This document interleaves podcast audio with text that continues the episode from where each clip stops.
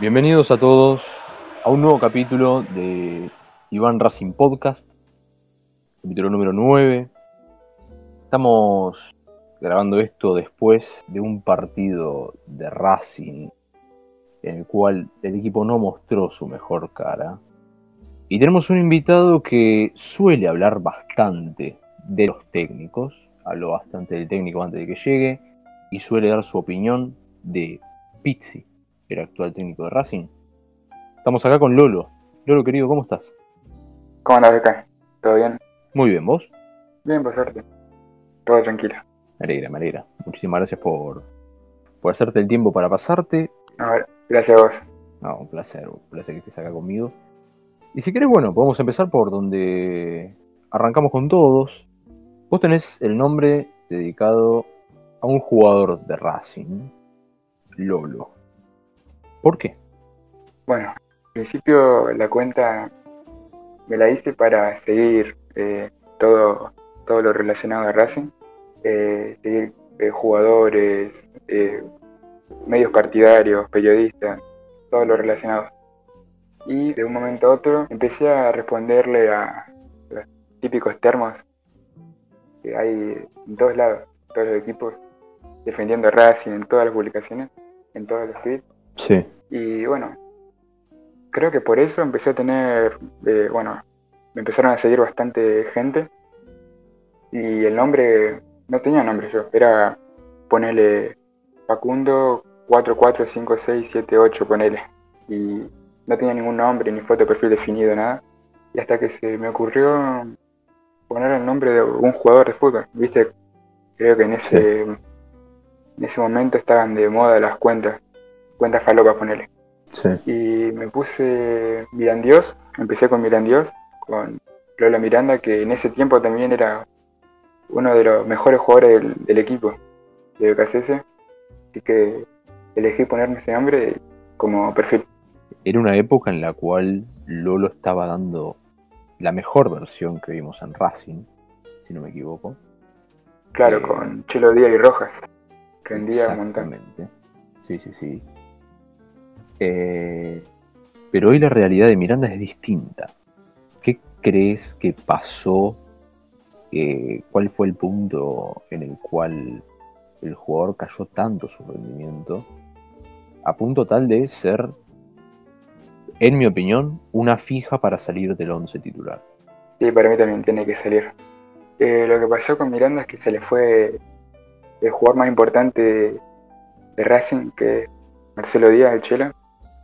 Y bueno, Marcelo Díaz te, te equilibraba la cancha, equilibraba el mediocampo, era el eje, de- el reloj de, de Racing. Y bueno, Miranda al lado de Chelo explotó, prendió un- una banda. Pero cuando se lesionó el Chelo y tuvo que reemplazarlo él y empezar a jugar de 5 ahí, creo que no es su puesto y ya quedó demostrado que de 5 no va, no va a mirar. O sea, para vos, eh, la única versión que podemos volver a ver de Miranda en Racing es con un 5 de quite, con un 5 defensivo al lado. Claro, claro. Yo creo que sí. Porque, se Porque- preocupa más para defender, creo, últimamente Miranda. Y claramente no es su punto fuerte. No. Sí, sí, sí, yo... A ver, e- está claro que de 5 defensivo no puede jugar Miranda. La faceta defensiva de él no es buena. Le duela a quien le duela, no es buena. Y hoy, al faltar el Chelo Díaz, yo empezaría a probar otras variantes. Yo no insistiría con Miranda. Hoy tiré un tuit diciendo que el doble 5 de mi equipo tendría que ser Julián López y Aníbal Moreno. Eh, Sí, puedo sí, estar equivocado. Yo también. Sí, qué sé yo. Son dos jugadores excelentes, los dos. Eh, podemos estar equivocados, pero hoy la realidad es que no puede ser titular Miranda. No, no. Ni, aunque me duele decirlo, Neri Domínguez tampoco está para ser titular, para ser el 5 de Racing. Hoy no, y bueno, ya quedó demostrado con el partido el 2 de ayer y bueno, la primera fecha contra Banfield. para mí al 5, o el doble 5, depende de cómo vaya a jugar Pixie ahora, eh, tiene que ser Aníbal Moreno y darle la chance a Julián López. Siempre que entró rindió para mí. Y contra Corinthians, yo lo dije en un tweet que fue el mejor jugador del equipo. En el empate con Corinthians en la Sudamericana 2019, en la que perdimos por penales. Ese fue el reloj para mí de, Racing. Y siempre jugaba un toque como. No, bueno, similar a Marcelo Díaz, con él. Y el partido, el partido, de Julián, el partido de Julián López esa vez fue, fue una locura. Este, yo creo que si, si él mantiene ese rendimiento, y muy difícilmente alguien le pueda sacar el puesto. Ojalá pueda tener su chance y demostrar lo buen jugador que es. Ojalá, ojalá, ojalá que sí, boludo. Este... Pero bueno, hoy la realidad es otra. Discutido Miranda eh, en un equipo que no tiene pies ni tiene cabeza, con Pizzi al mando. Vi un par de tweets tuyos y bueno, te pregunto, ¿qué pensás de, del técnico? Al principio cuando eh, Capria declaró que lo iba a buscar, no me gustó para nada. Creo que fue la día más feo del año, cuando quisieron ir a buscar a Pixie. Porque, bueno, nosotros ya habíamos hablado antes y estábamos ilusionados con Diego Dabove, que se fue a argentino justo cuando el se renunció. Y yo decía, bueno, listo, se cae lo de Pixie, viene Dabove y equipo Pero bueno, terminó yendo a San Lorenzo y inesperadamente llegó Pixie, que no estaba en los planes de nadie, ninguno. Absolutamente los planes de nadie estaba Pizzi. Eh, la verdad es que nunca fue un técnico de mi agrado, nunca fue un técnico que me guste. Lo único medianamente decente que podemos recordar de él es el San Lorenzo, pero si a cualquier hincha de fútbol le preguntamos cuál era el equipo de San Lorenzo cuando estaba Pizzi al mando, no te lo saben decir. O sea, no me parece un técnico para Racing, no me parece un técnico con una idea clara de juego. Y ayer hablé con Nico Reiniero y me dijo, Pizzi es el chofer de una Ferrari que va a 20 por la autopista. Tal cual, mm. tal cual. Es demasiado equipo para Juan Antonio. Tal cual, opino lo mismo. Demasiado plantel para, para Pixie, más allá de que algunos digan que estamos cortos de plantel, que nos hace falta tal jugadores. Para mí tenemos de los mejores planteles de Argentina. Lástima que no tenemos ese técnico que pueda mostrar que demostrar que jugamos bien. Lamentablemente Pizzi no, no es el agrado de nadie para mí. Ojalá que mejore, pero te lo veo poco probable. Yo también lo veo poco probable. Eh, pero bueno, una revelación de él fue, no encontramos el juego, falta conocernos más. No sé hasta qué punto es una excusa eso. O sea, no tuviste idea de juego en los dos partidos oficiales y no tuviste idea de juego en el partido que jugaste a puertas cerradas contra Vélez a las 8 de la mañana, que si no lo vio nadie. Eh, va, por lo menos por lo que se cuenta, ¿no? Y no sé, es cuanto menos discutible lo de Pizzi. Yo creo que es la típica frase que tira el entrenador que sabemos que le va a ver mal. Tiró la del primer partido que era poco tiempo de trabajo, de que no se conocía a nadie, teniendo el mismo equipo que, que tuvo BKCS el año pasado.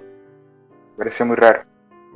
Y bueno, Pixie creo que no es un entrenador que haya logrado eh, grandes resultados, solo bueno, salió campeón con, con Chile, un equipo de San Paoli que ya había armado. Ya se sabía de memoria lo que jugaba ese equipo. Después San Lorenzo, campeón 2013.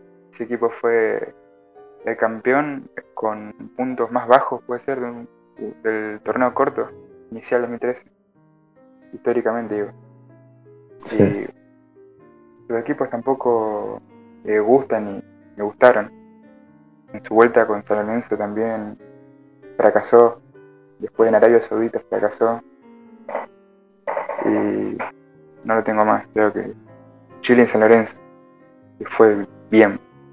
Sí, que en Chile, a ver, la copa que gana con Chile en realidad la pierde Argentina. Chile no hizo Sí, claro. Está bien, Chile llegó a la final, dejó en el camino a quien haya dejado en el camino todo lo que la gente quiera decir. Pero la final la pierde Argentina, no la gana Chile. Pero bueno. Antes estábamos hablando de que es mucho plantel para, para Pizzi. ¿Qué pensás vos del plantel? ¿Qué pensás de los refuerzos? ¿Qué pensás de, del equipo que tenemos junto con los pibes de las inferiores, los que ya estaban, los que se fueron?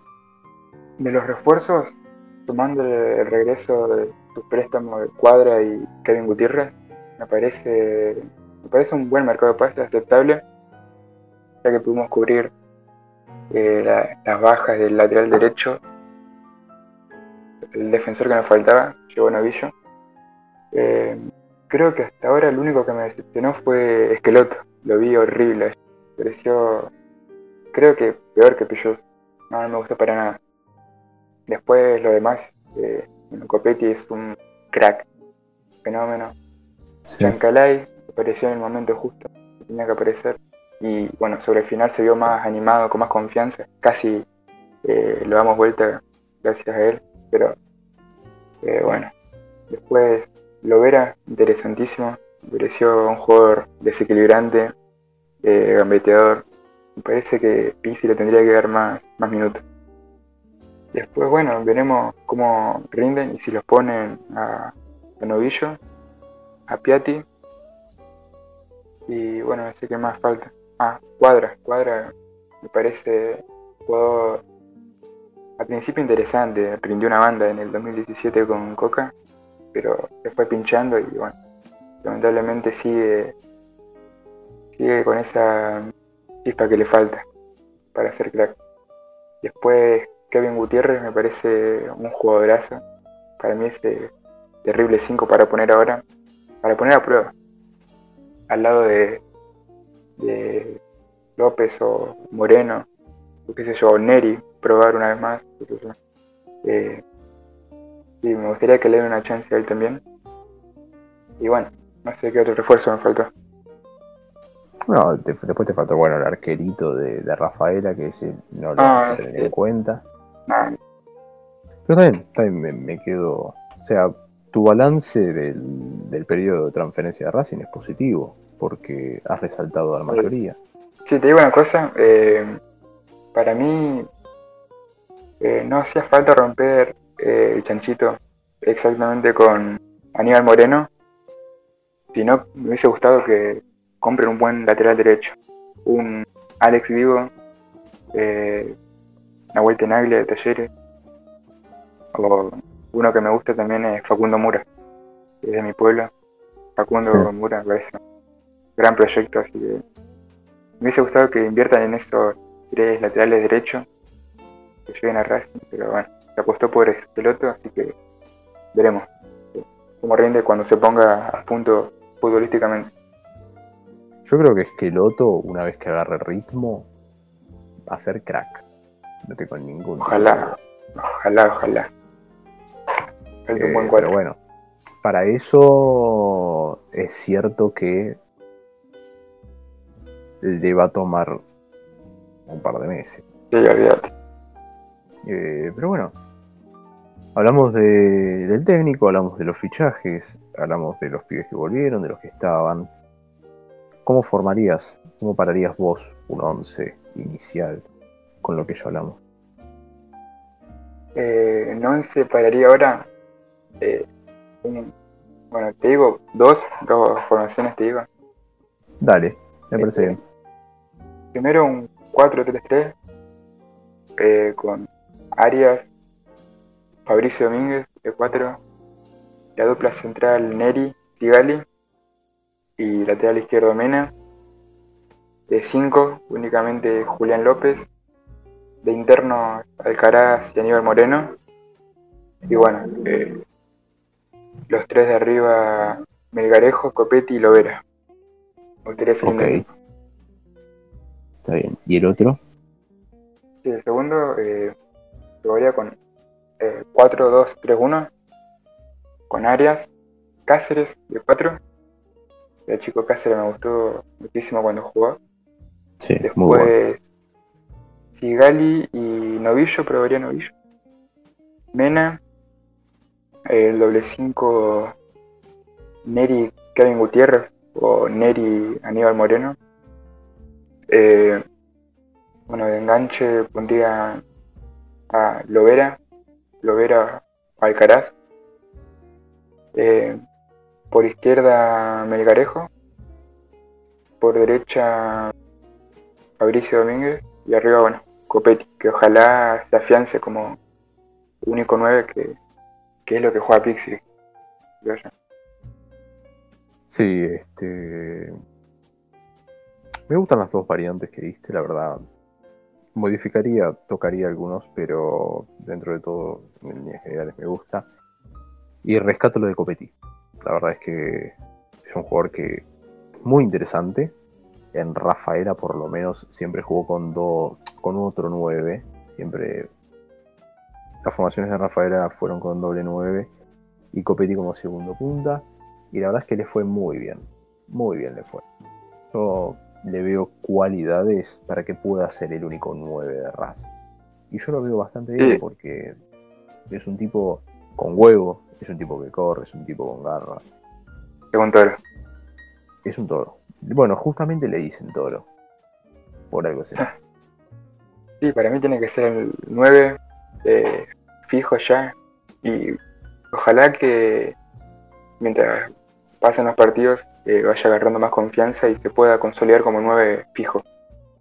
Pueda aprender de tipos como si tenés, eh, pueda acompañar y bueno, que se quede como nueve. Sí, sí, sí, sí, ojalá, ojalá que sí, este, yo creo que cualidades tiene. Y se lo puede rodear muy bien, porque tenemos jugadores de muy buen pie. Entonces, eh, yo creo que es posible el Copetti de, único 9, pero habría que buscarle la vuelta al equipo para que sepan complementarlo bien. Porque el partido contra Aldo Civi, vimos a un Copetti que no tenía compañeros. O sea, el chabón bajaba una pelota y no tenía nadie para dársela, estaba totalmente solo arriba. No, no pasaba nadie, no se mostraba nadie tampoco le sirve eso, o sea, pero tiene que saber rodear. Porque si el chabón no tiene a nadie para bajarle la pelota cuando le tiran todos pelotazos, tampoco va a ser mago. No, tampoco. Y bueno, me dio bronca que Rojas tampoco se haya mostrado mucho en, como siempre. nunca, va, casi nunca se muestra el enganche que supuestamente es. Y Alcaraz, que lo tuvo que reemplazar, fue el que puso más huevos se vio más enchufado, más animado y eso me gustó. Y por eso para mí creo que tendría que ser uno de los titulares. Darle confianza más al pibe. Sí, sí, sí, sí, ojalá, ojalá que sí. Pero bueno, vamos, vamos a ver qué es lo que ocurre con, con este Racing. Que hoy yo lo veo a la deriva. Sí, olvídate. La verdad, un panorama oscuro. Pero bueno, si querés, este, para ir cerrando, te propongo si, si te animás a nombrarme a, alguien que te gustaría escuchar en, alguna próxima entrega. A ver, eh, uno que me parece muy infravalorado, Michalito. No sé si lo pones. No, ¿quién? Michalito. No, no. Milito Liche. Quiero unos tweets de un estallo. Después, eh, ADN. Sí. Bueno, está bien. Vamos a ver si, si se pasan, si se dan una vuelta. Pero bueno, por ahora solamente me queda agradecerte a vos por haberte hecho el tiempo para estar Dale, acá no. Un placer. Gracias a vos por gracias a vos por tenerme en cuenta y un saludo a la pucineta que fue el que, que me nominó. Exactamente. Le mando un abrazo grande. Sí, sí, sí. Eh, ahí también quería llegar a agradecerle a Pussy por, bueno, por haber permitido, ¿no? Que estemos charlando acá. Eh, pero bueno. Grande. Te mando un abrazo muy grande, Lolo. Y esperemos que Pisi sepa cambiar la cara. Ojalá que todo esto mejore. Bueno, te mando un abrazo grande, Beca. Saludos. Un abrazo muy grande, Bruno. Hasta luego.